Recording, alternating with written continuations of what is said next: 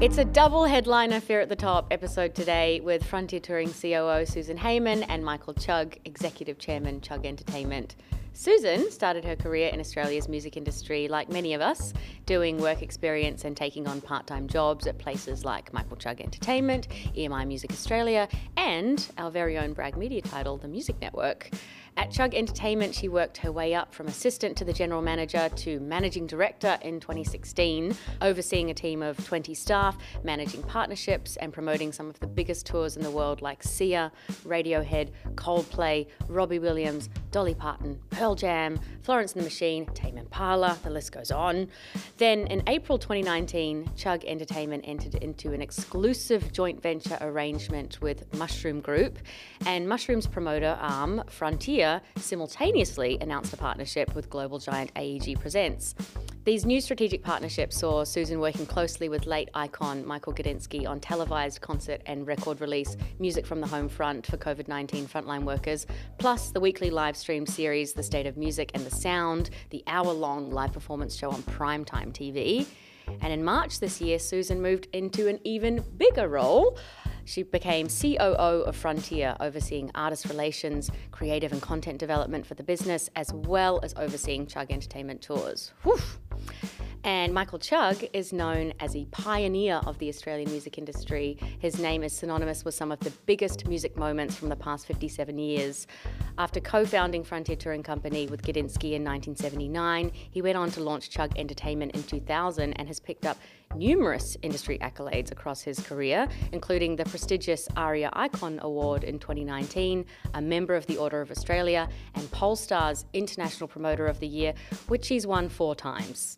Uh, his philanthropic undertakings are also very substantial. He's raised millions of dollars for charities through initiatives such as Wave Aid, Live Earth, and Sound Relief. And his record label and management company, Chugg Music, which launched in twenty twelve, has consistently seen huge success. Multi-platinum Brisbane band Sheppard have charted in fifteen countries. Lime Cordial were the most nominated act at the twenty twenty ARIA Awards. Casey Barnes seems to be a mainstay on the Australian country charts and the Shazam chart too. There's too many wins to talk about, but I'm sure we'll cover a few more as we get into it. Susan and Chuggy, thank you for coming on the podcast. Thank you for having us. Okay, Susan, you are one of the most respected executives in the industry. You have twenty years experience in the touring biz. Can you tell me about, I guess, the top three moments in your career that you think got to you to where you are today? He's going to enjoy this, me in the spotlight. Yeah, she hates it. Finally.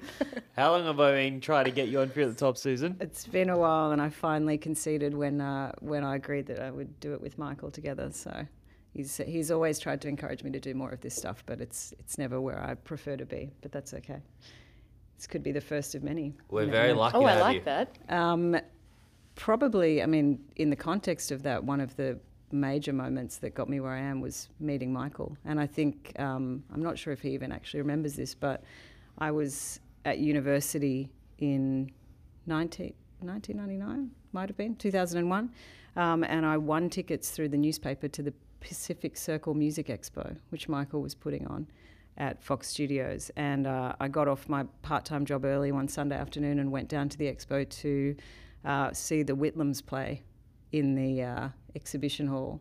Right. And uh, Michael Chugg walked up on stage and he drew the winners out of a ballot for a competition to win tickets to the ARIA Awards. And I was standing there just waiting to see a band play, and he drew my name out of the barrel.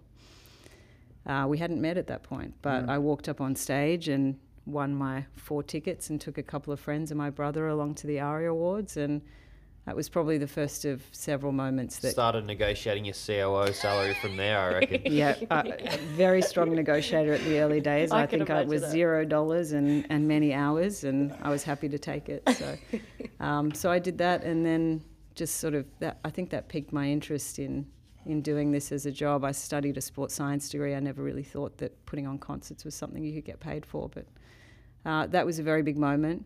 So what was that first day like, going in the office? Well, I think I walked in on my first day and I saw concert posters all over the walls in an office building, and I thought, what is this place? People in here working every day, coming in and getting paid to put on concerts. No one told me when I was growing up that that was something you could do as a job. So that was very exciting to me, and I think from that moment I just decided that I was throwing away my science degree and wanted to commit to doing that, and I, and I went in and worked for free, maybe one or two days a week for a few months until I went travelling the world. I think the second moment was probably when I was in New York on my travels, and uh, I desperately wanted to go and see the Strokes play at Radio City Music Hall. The White Stripes were opening, and I just got on a plane. I was with family in Canada, and I got on a plane. I'd heard from my interning days at Chugg Entertainment, the promoters sometimes released tickets on the day of the show, and I thought I'd try my luck and hovered around at Radio City Music Hall and stumbled across a, across a crazy woman with pink hair and combat boots and piercings all over her face, and she told me she had one ticket that she could uh, offer for me to buy for fifty bucks, and then she disappeared. And when she came back, um, I grabbed her and we walked in. She said, "It's not actually a real ticket; it's a it's a receipt, but I, but it, but it's legitimate, and we'll get in." And as we walked past every checkpoint, that ticket took us to the front row, and I, I sat down at the front row of Radio City Music Hall for this incredible show that was was about twenty years ago now. And a moment like that just made me kind of gave me a confirmation that I was on the right path, and that's what I needed to do. So from the beginning of that trip, I was determined that when I got back home, I was gonna turn this into a career. Do you know what I find interesting? You're saying you worked for free at the start. I know, um, Poppy, you started oh, your for six career months. working yeah. for free at the start. And there's like, you know, we we interview, obviously, the mo- people at the top of their game on this podcast, the executives, C-suite level, and everyone seems to have the same story. I worked for free wherever I started. Um, there seems to be this new moment. This is a question to both of you, I think. There seems to be this new mo- movement at the moment going, Um, working for free is taking advantage and all this sort of stuff, and people are like really revolting against this whole free idea of free internship. Um, and I just don't know where that's coming from, or, or, or maybe times have changed, I don't know, but I, I feel like the most successful people in the world, not even just in the music industry, seem to have put in a lot of yards for free to learn. Um, I remember hearing this story, like Warren Buffett trying to get... Um, trying to get some work experience when he first started working, and um, he wrote a letter to this person he wanted an internship from, and he said, "I'm happy to do all of this and work for free." And the reply to Warren Buffett was, "Mate, if you come and work for me at free for free, you're still overvalued, because I, I'm going to spend so much time teaching you. You're mm, still too expensive mm. at free." So, I mean, what do you guys think about that with the whole unpaid internship model? I think it's very disappointing that it's pretty much disappeared, the internship, and a lot of young people are really disappointed that they can't actually come and start off in our business. I mean, it, it, for me, giving people a chance is really where it was at and still is. So with all these new rules and regulations about having to, you know, have insurance and workers' compensation and all that stuff, it's making it very difficult. And I think the industry is missing out on a lot of great young people. Well, young people are missing out, I think. Like if, if They are. I mean, all these yeah. kids are going to techs and universities and doing all these courses, and they can't get into the industry. And, you know, I'm not a big fan of a lot of these courses, but a few years ago, there were probably three or four hundred kids that could be qualified sound engineers, couldn't get a job. And so I think the internship's really important, and I think that it needs to be addressed. Mm. I mean, a lot of our staff, our best staff, came through that process. And yeah. I think the nature of this industry is it's so hard to study for and to find the right experience, that we are always, as when we employ, we're looking for the right person, the right work ethic, the right character, the right... Um, personality, and the skills can be trained, and so that's very hard to do. But look, the thing that that is part of the conversation, which I appreciate, is that internships that are unpaid do give opportunity to people who can afford to do an unpaid internship, and that mm. is a smaller segment of the community. It's a luxury. Um, so there are a lot of talented people who can't afford to stay at home with their parents or do whatever they need to do to make that work. So I, I can definitely appreciate that, but it's been a, a pathway for a lot of our best people. And if they've got any uh, talent at all, they end up working four nights a week selling tickets at the gigs and making money, or they get uh, paid to work backstage at concerts and things. So there's plenty of opportunity there. I think there's a few people that abuse the internship and have no intention of uh, the people going any further than working for a few months for nothing, but we've never been like that. And um, some of the best people have come that way.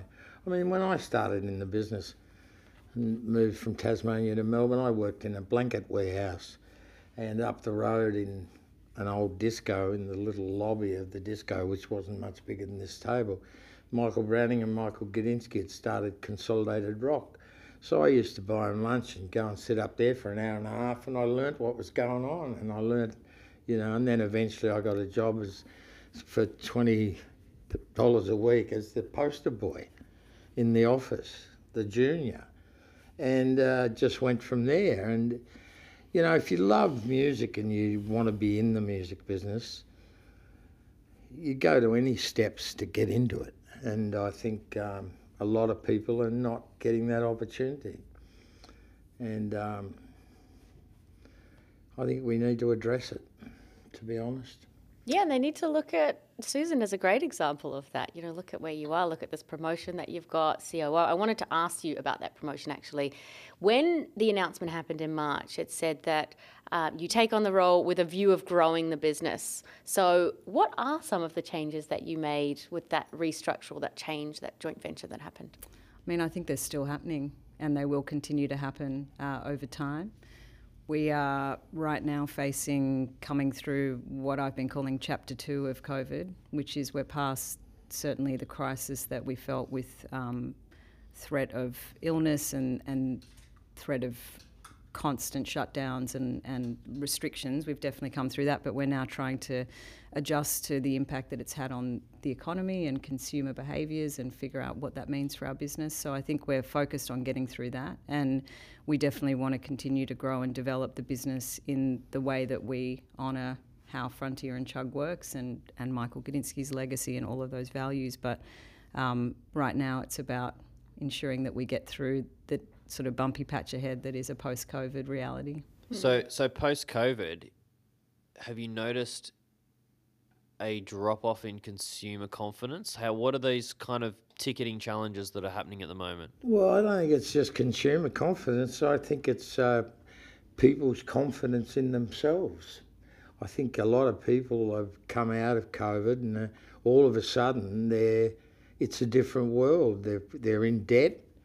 Uh, they're worried about their children being able to attend school and get on with their lives. They've got credit card debt. They've got, you know, there's not a lot of money around. The economy's going through the through the floor um, or the roof, whatever you... Well, inflation is through the roof. It's fucked. And, uh, excuse me, there's the first you one. You can swear. Are we allowed to swear? So it's, it's a big worry, and a lot of people are suddenly realising, whoa, What have, what's just happened to us? And, you know, uh, somebody, I saw somebody say a couple of nights ago that business is going to go on as usual, but it's never going to be the same again, I don't believe.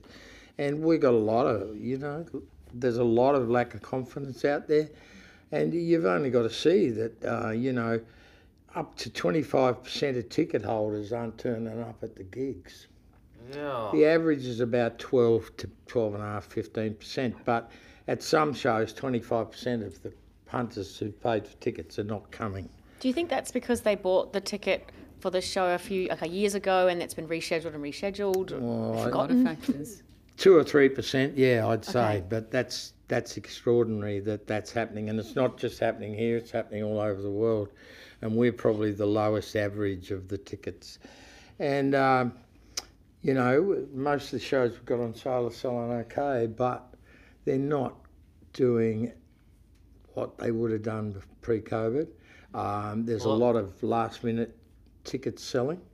And um, it's going to be interesting. We haven't gone up with any legacy acts yet, any old farts, as we used to call them before it was cool. Um, and it'll be interesting to see how that demographic deals with what's going on. Yeah, I'm speaking to a lot of promoters, and they're all saying that when you, the the it's it's just really hard to get the same traction on an announce that they used to have pre-COVID, uh, and people are just waiting a lot longer to buy tickets. Like, if you think about you know, Splendors in July, what, that's only a few weeks away, but it feels, in a COVID world, consumers are starting to feel like that's a long way away. Like, I don't know what the world's going to be like then. I don't know what I'm going to be doing then. So everyone's just waiting till last minute to buy tickets.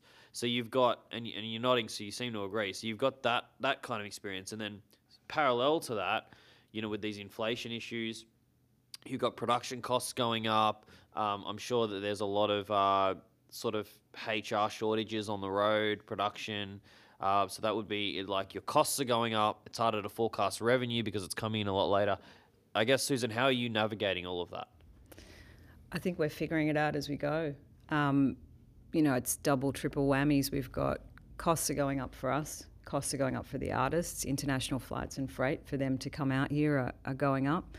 Um, the response to that is to find ways to give them more income out of their touring, which is putting the ticket prices up, but the consumers can't necessarily afford it.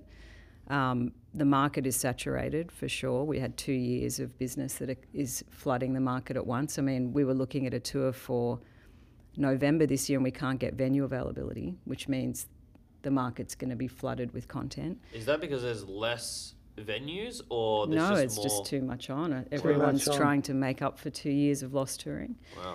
Um, and, you know, you've got venues that can't get enough security. They can't get food and beverage sellers. The line-ups at food and beverage at some of the shows is outrageous. Uh, you can't get enough crew to load in and out. Uh, early next year, there's a few big tours coming in. Some haven't been announced yet, but we are looking at having to fly, bring a stage from Atlanta to Australia to have enough stages. It's a nightmare. And I think people are, certainly their behaviours have changed for whatever reason, whether it's financial pressures or fear of getting sick, or just simply they got into the habit of enjoying being at home, and maybe they're happy to have a dinner party instead of go out to a show. Like, our behaviours have changed. So we're seeing this saturated market, two or three times as much content, half the number of people wanting to go out, and it's going to take some time to recalibrate. And I think a lot of the industry has lost a lot of its good people, as you say. We're very fortunate, you know, when we were going through the pandemic, a lot of our staff scratched their heads and kept saying how, you know, we didn't let go of anyone. We had people on reduced hours and, and had to take those measures, but we kept everyone on, and a lot of them were like, how is this, how, surely at some point we're going to lose our jobs, how is this happening? And we just said to them, we know what's at the end of the pipeline, and Michael, we know what's Michael coming Gudinski through. Michael Gudinski was magnificent. He really was, and he, he, kept he was everybody, determined. He, everybody survived because of Michael. Yeah. He kept paying everybody. And I mean, incredible. So, so I heard that Um, when he passed away, there was just such um, everyone in the Mushroom Group was so nervous about their future. Um, and Chuggy, you were actually the one that got in front of the whole company and gave everyone that confidence and that at security. At Michael's funeral at Ormond Hall, I got up and told them they had nothing to worry about. Yeah. And uh, you know, that was that was the truth of it all. And I know that he would have agreed one hundred percent with what I did.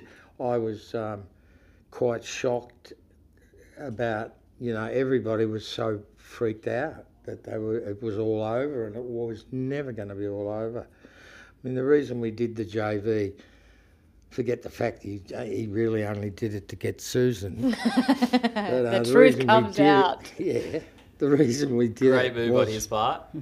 uh, I said great move on his part. Oh, I could, I could tell him, I'm not going to go into it, but I want to go it was, into no, it. No, we're not going to. It's all about the legacy, and it always was. And uh, I just felt it had to be said. And you know, I got into trouble for speaking three minutes longer than all the other people, but that's had to be done.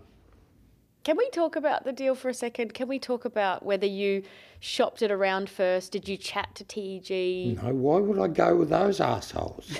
They're destroying our business, those people. No. It was never shopped it around. It was never shopped yeah, around. No. It was something Michael and I had been talking about.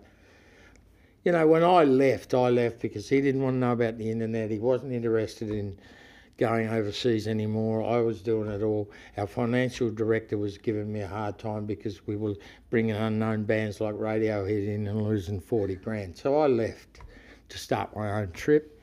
But Michael and I were always friends.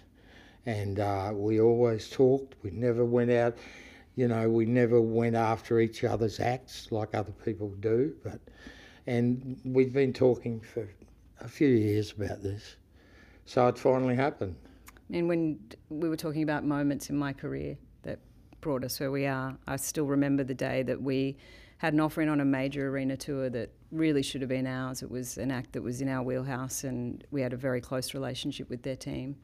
And uh, at the eleventh hour, we got outbid by millions of dollars by one of our competitors. And um, I remember walking into Michael's office. I'm a bit more diplomatic than him. Can you tell? I don't, don't I can tell, name yep. names. Yep.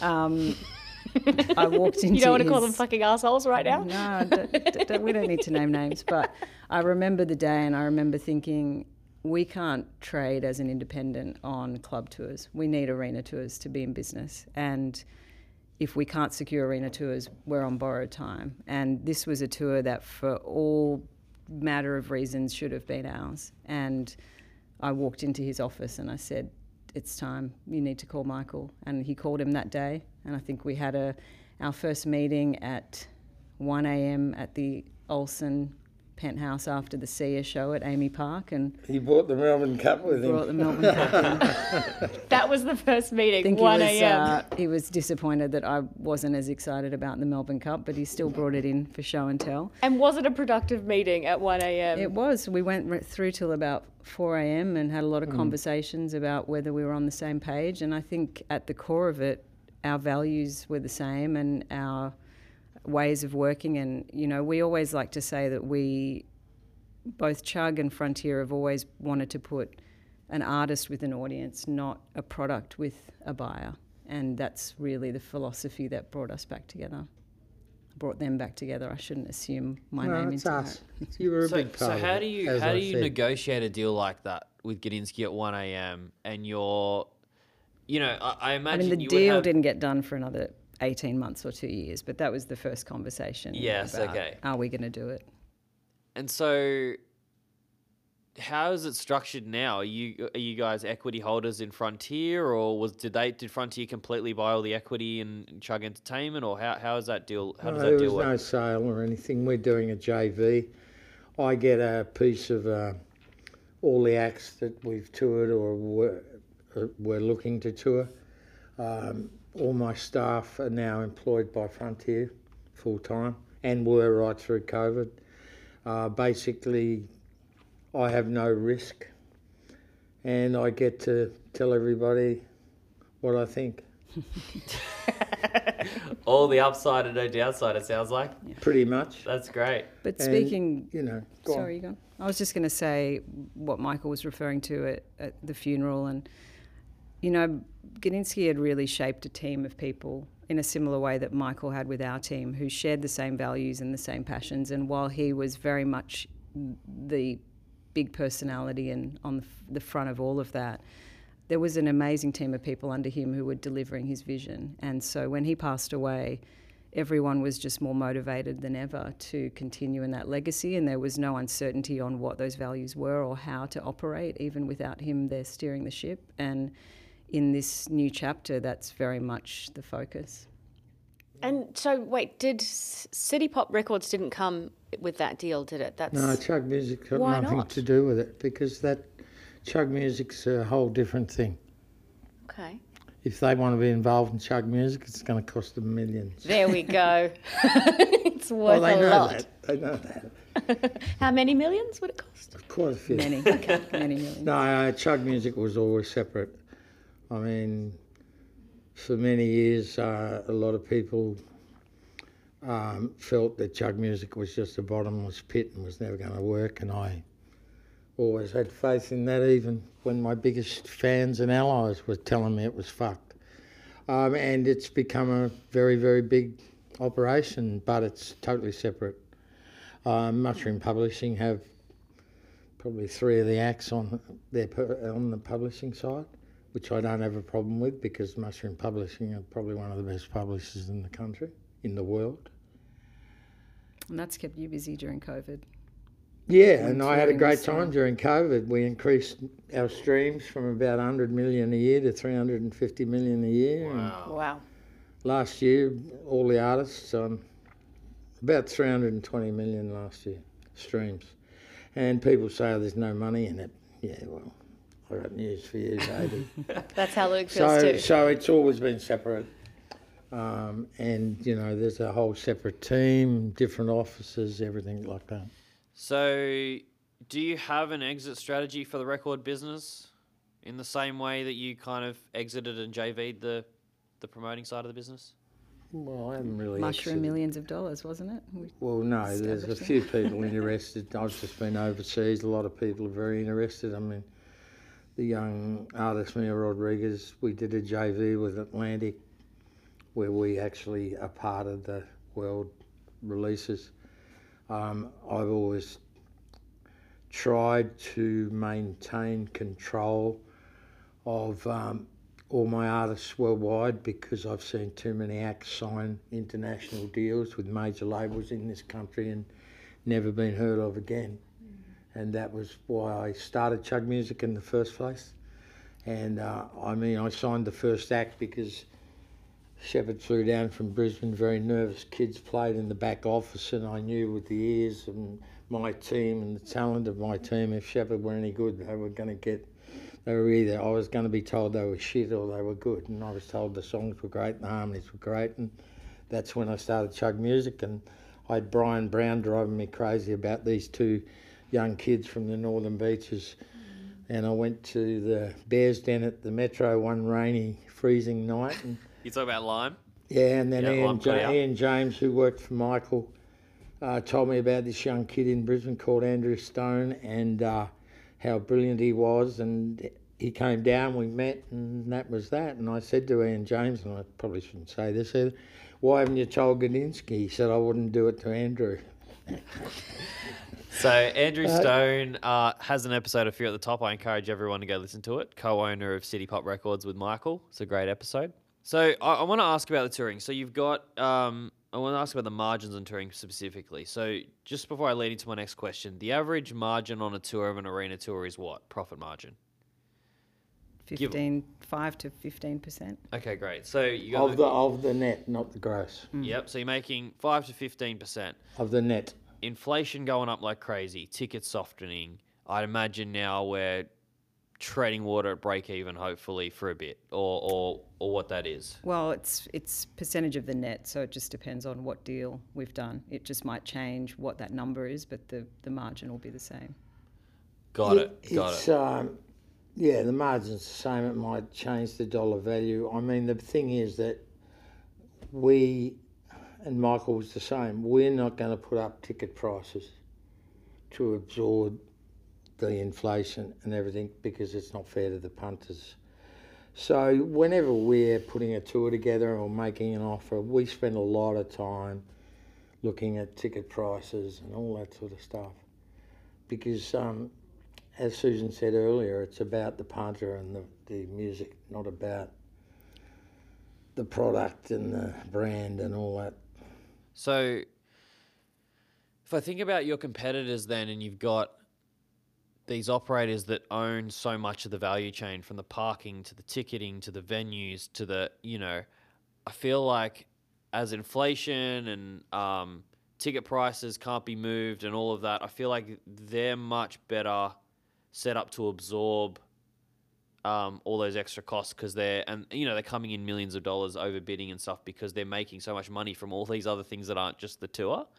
Um, I think that the, the big point of difference for us, which is exactly that, and it comes from when we were um, independent at Chugg Entertainment, we didn't have, you know, Gudinski's power hold of a three sixty company. We didn't have the checkbook of some of our competitors, so we started trading on being the best people to work with, trying to yeah. be collaborative and cooperative and care about the artist's career and uh, be real promoters and marketers and thoughtful and give deliver an incredible experience. I mean, Gudinski's legacy and Frontier's legacy of hospitality is second to none. I mean, these artists come in and are so well taken care of.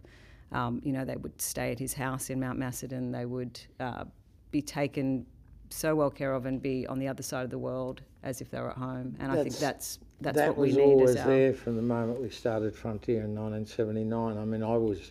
Paul Daly's tour director through the seventies, and I learned off him that you really look after the artists. And I mean, there was a motive for him doing that, because back in then there were no such thing as percentages. The acts would get paid and the promoter would make millions of dollars. Well, that all changed, but uh, we never, Michael and I never ever compromise. And even when you're losing on a tour, we never compromise. We never shortchange the artist.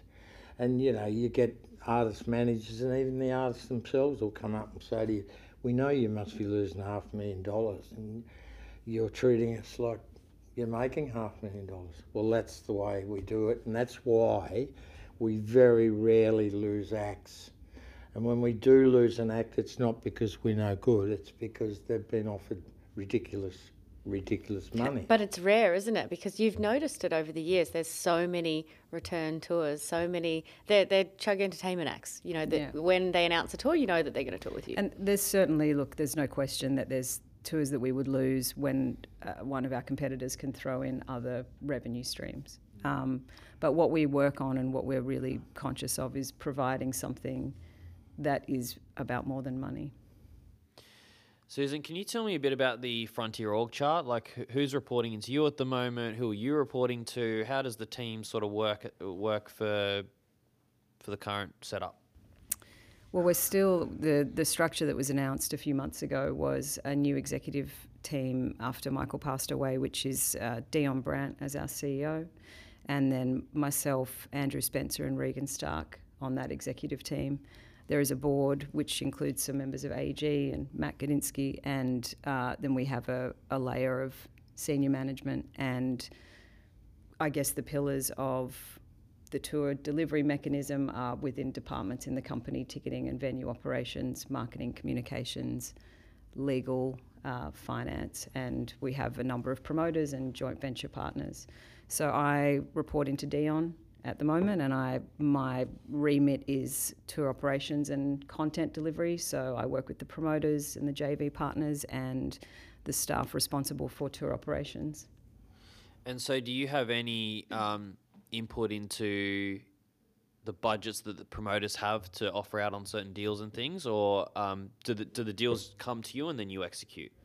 Uh, well, I work on deals of, that I'm responsible for, so I'll work on those myself and the tours that I do with Michael, and then the other promoters within the business, I'll work with them. But ultimately, all of our promoters have their own relationships and their own way of doing things, and that is the secret to their success. So I'm just there to support and help um, as we work through the negotiations and, and what we're presenting to the artists with them, but they're very much uh, empowered to do their own jobs. How, how big is the team at Frontier now? I think we're about forty people. Probably, probably fifty. Yeah.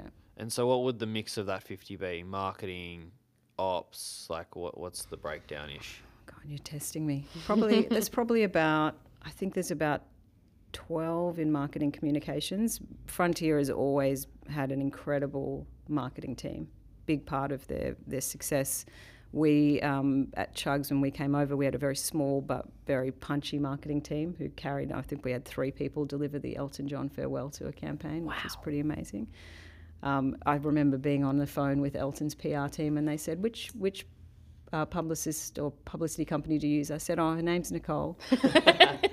She's doing the whole tour. I was like, yeah, she's she's very good. Kills it. Um, but yeah, we, we still, we placed the same value on that function of, of touring, but didn't have the same resource. But, you know, Frontier has developed that team with an incredible database and an incredible promo team. Um, tour operations is about seven or eight, a couple of people in legal, four or five in finance. Few and in ticketing. Yeah. And we've one or two in production. We have a lot of freelance people we bring in as well.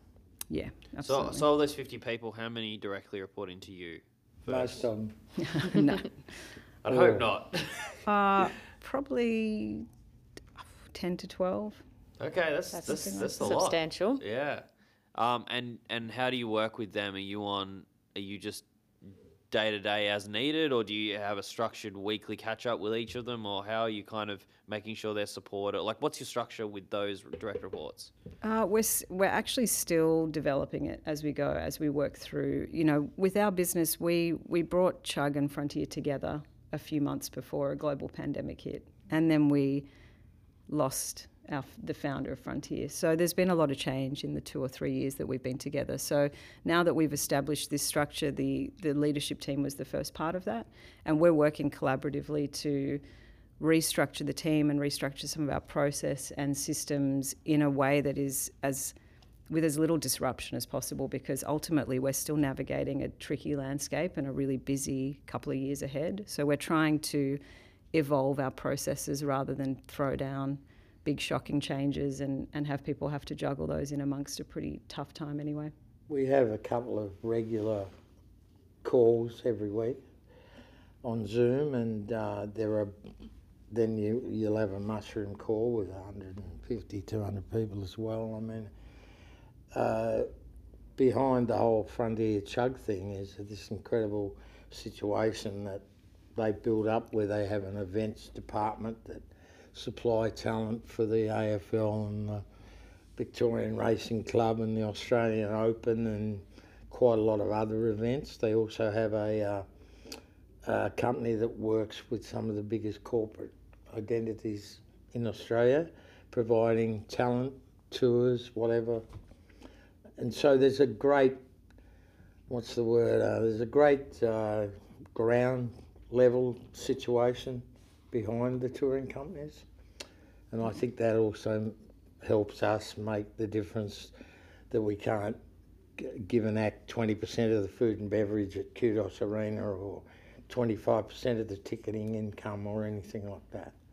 So, you know, we, Michael Builder was building a great organisation, and you know, after we did the J V, we went into two and a half years of COVID, so there was no tours. And um, in a way, it was great because it gave Susan and, and Regan in Melbourne and all these other people uh, plenty of opportunity to get to know each other. And I think that shows now how strong the teams are, and um, it's very exciting.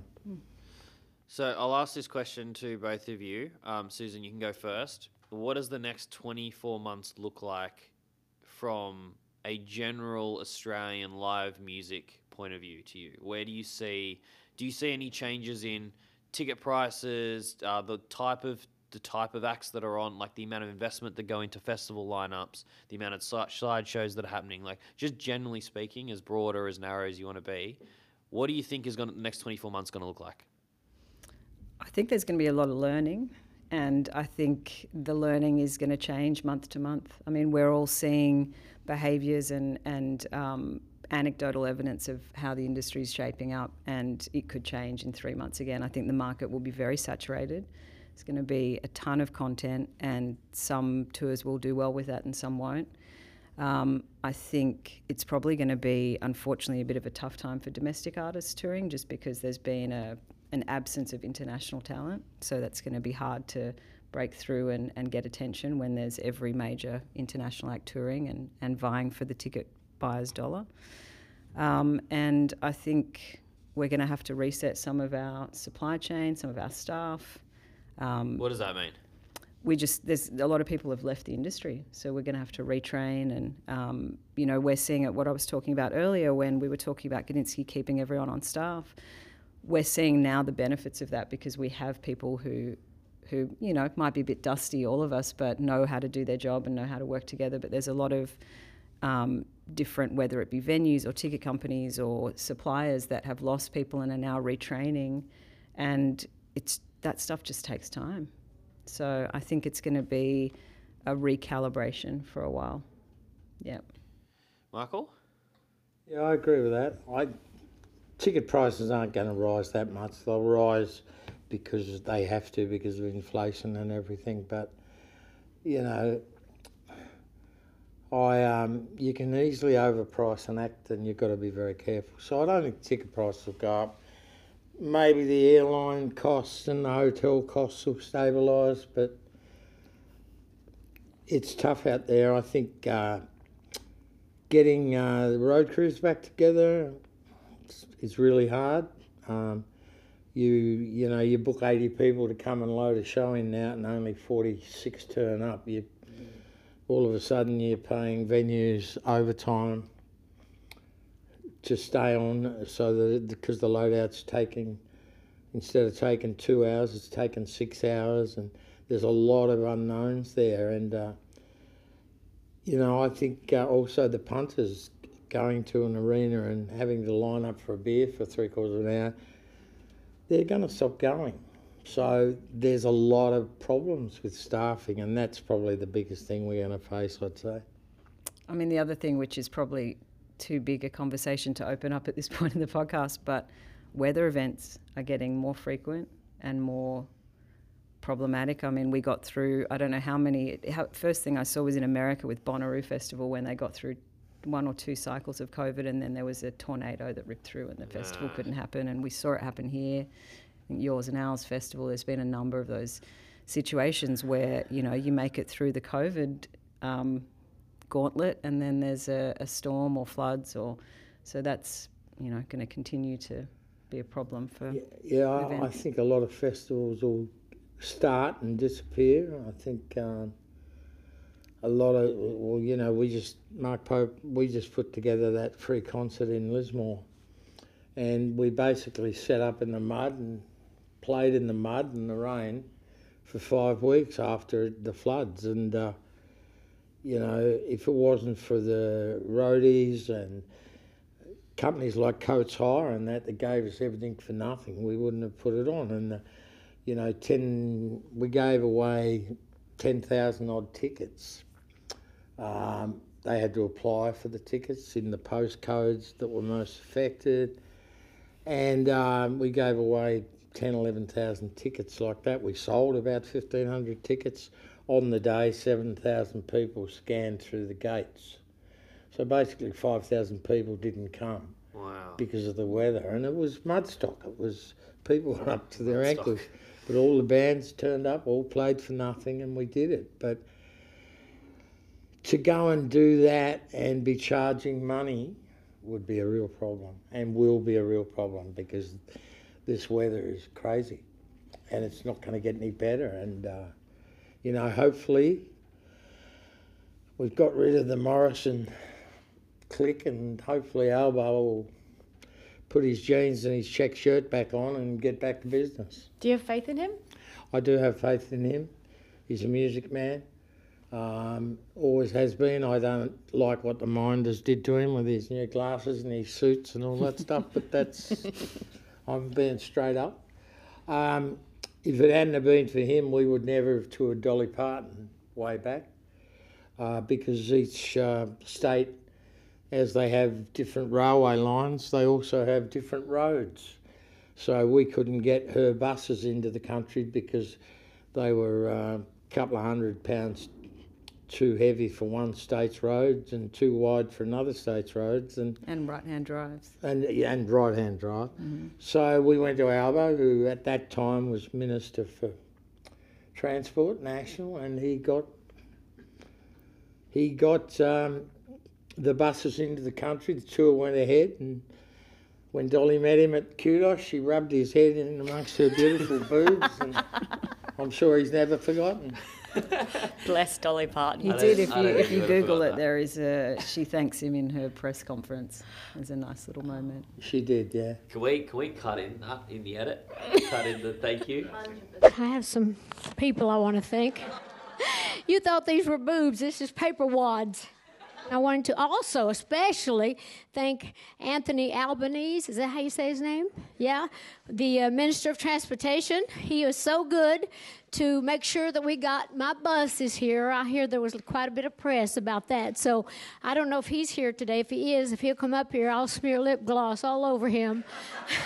that, that was an unbelievable press conference. I've never laughed so much in all my life. She was unbelievable. Yeah. And somebody asked her a question, and she pulled her notes out of the bra. It was sensational. She said someone said to her, "How long does it take to do your hair every morning?" And she said, "I don't know, I'm not there."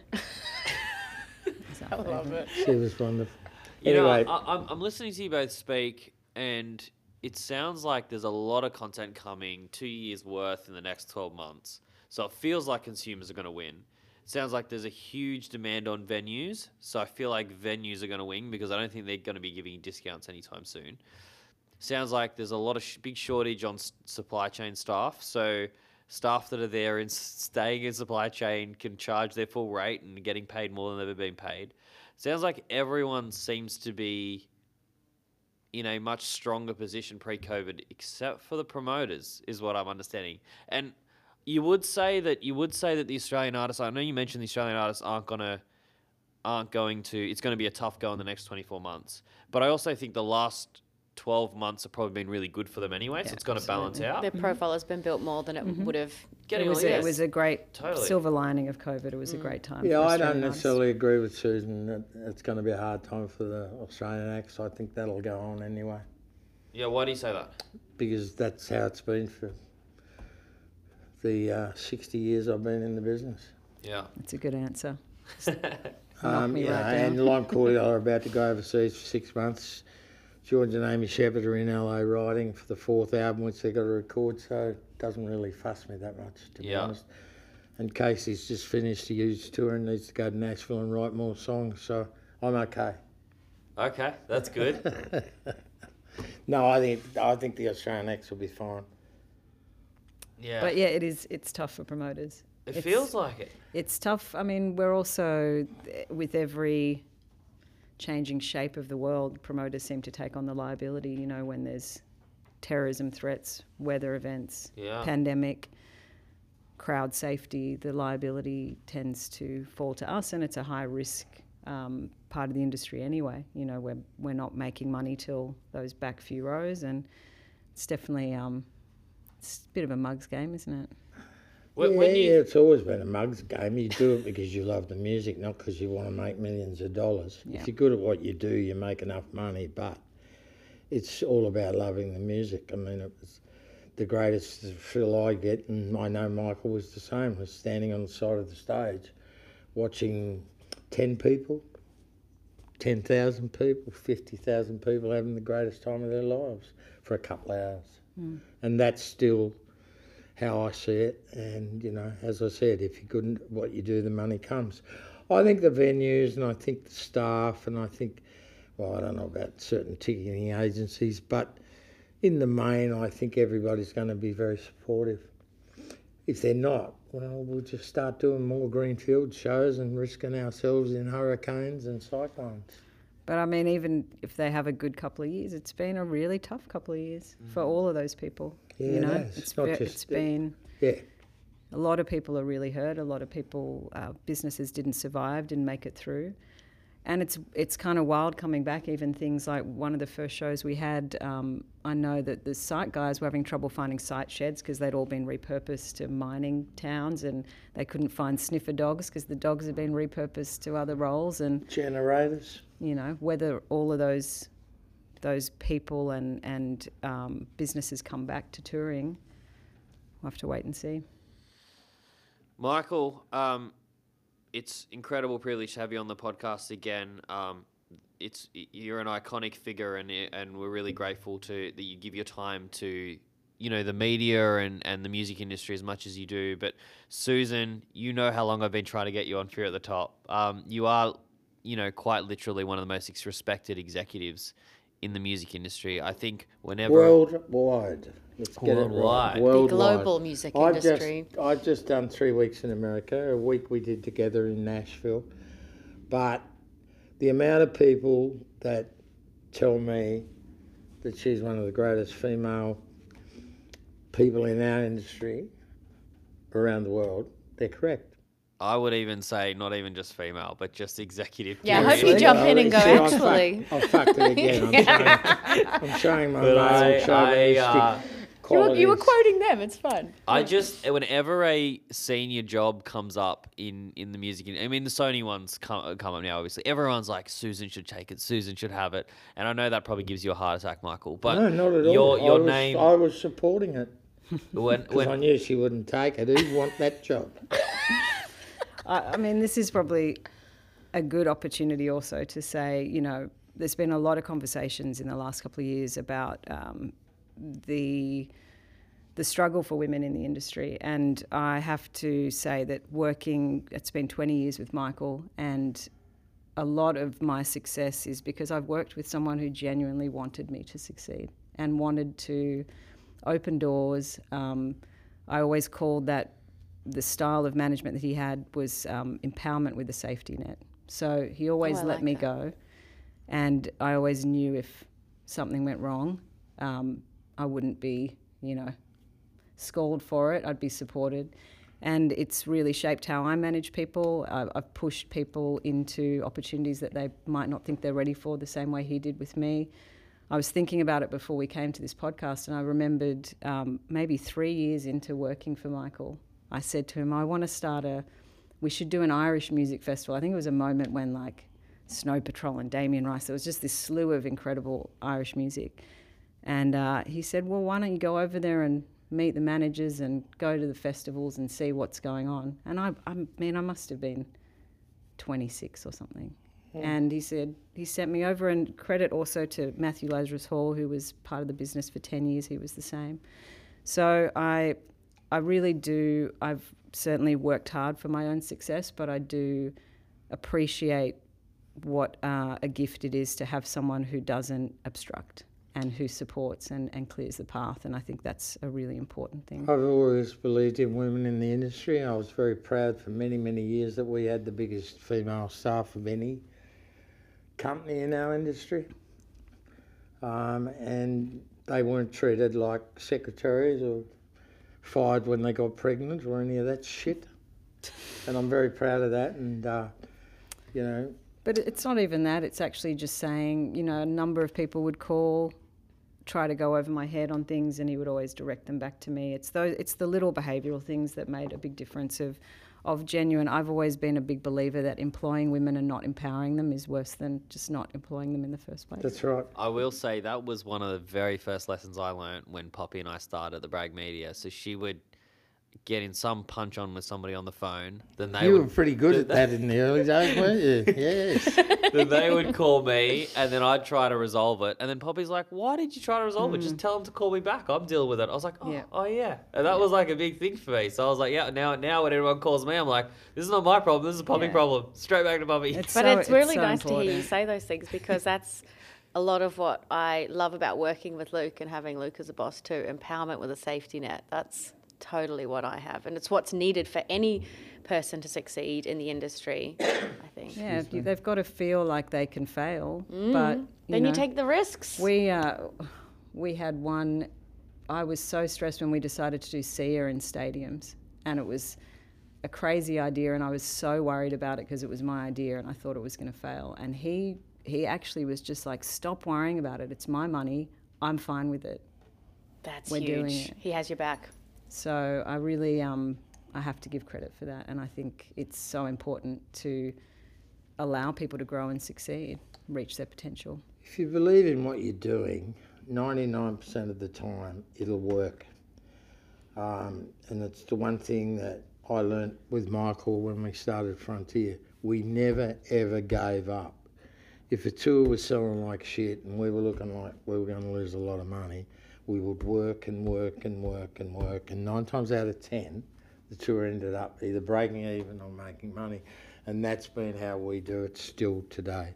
We never give up. We don't ring the agent or the manager and try and get a cheaper deal.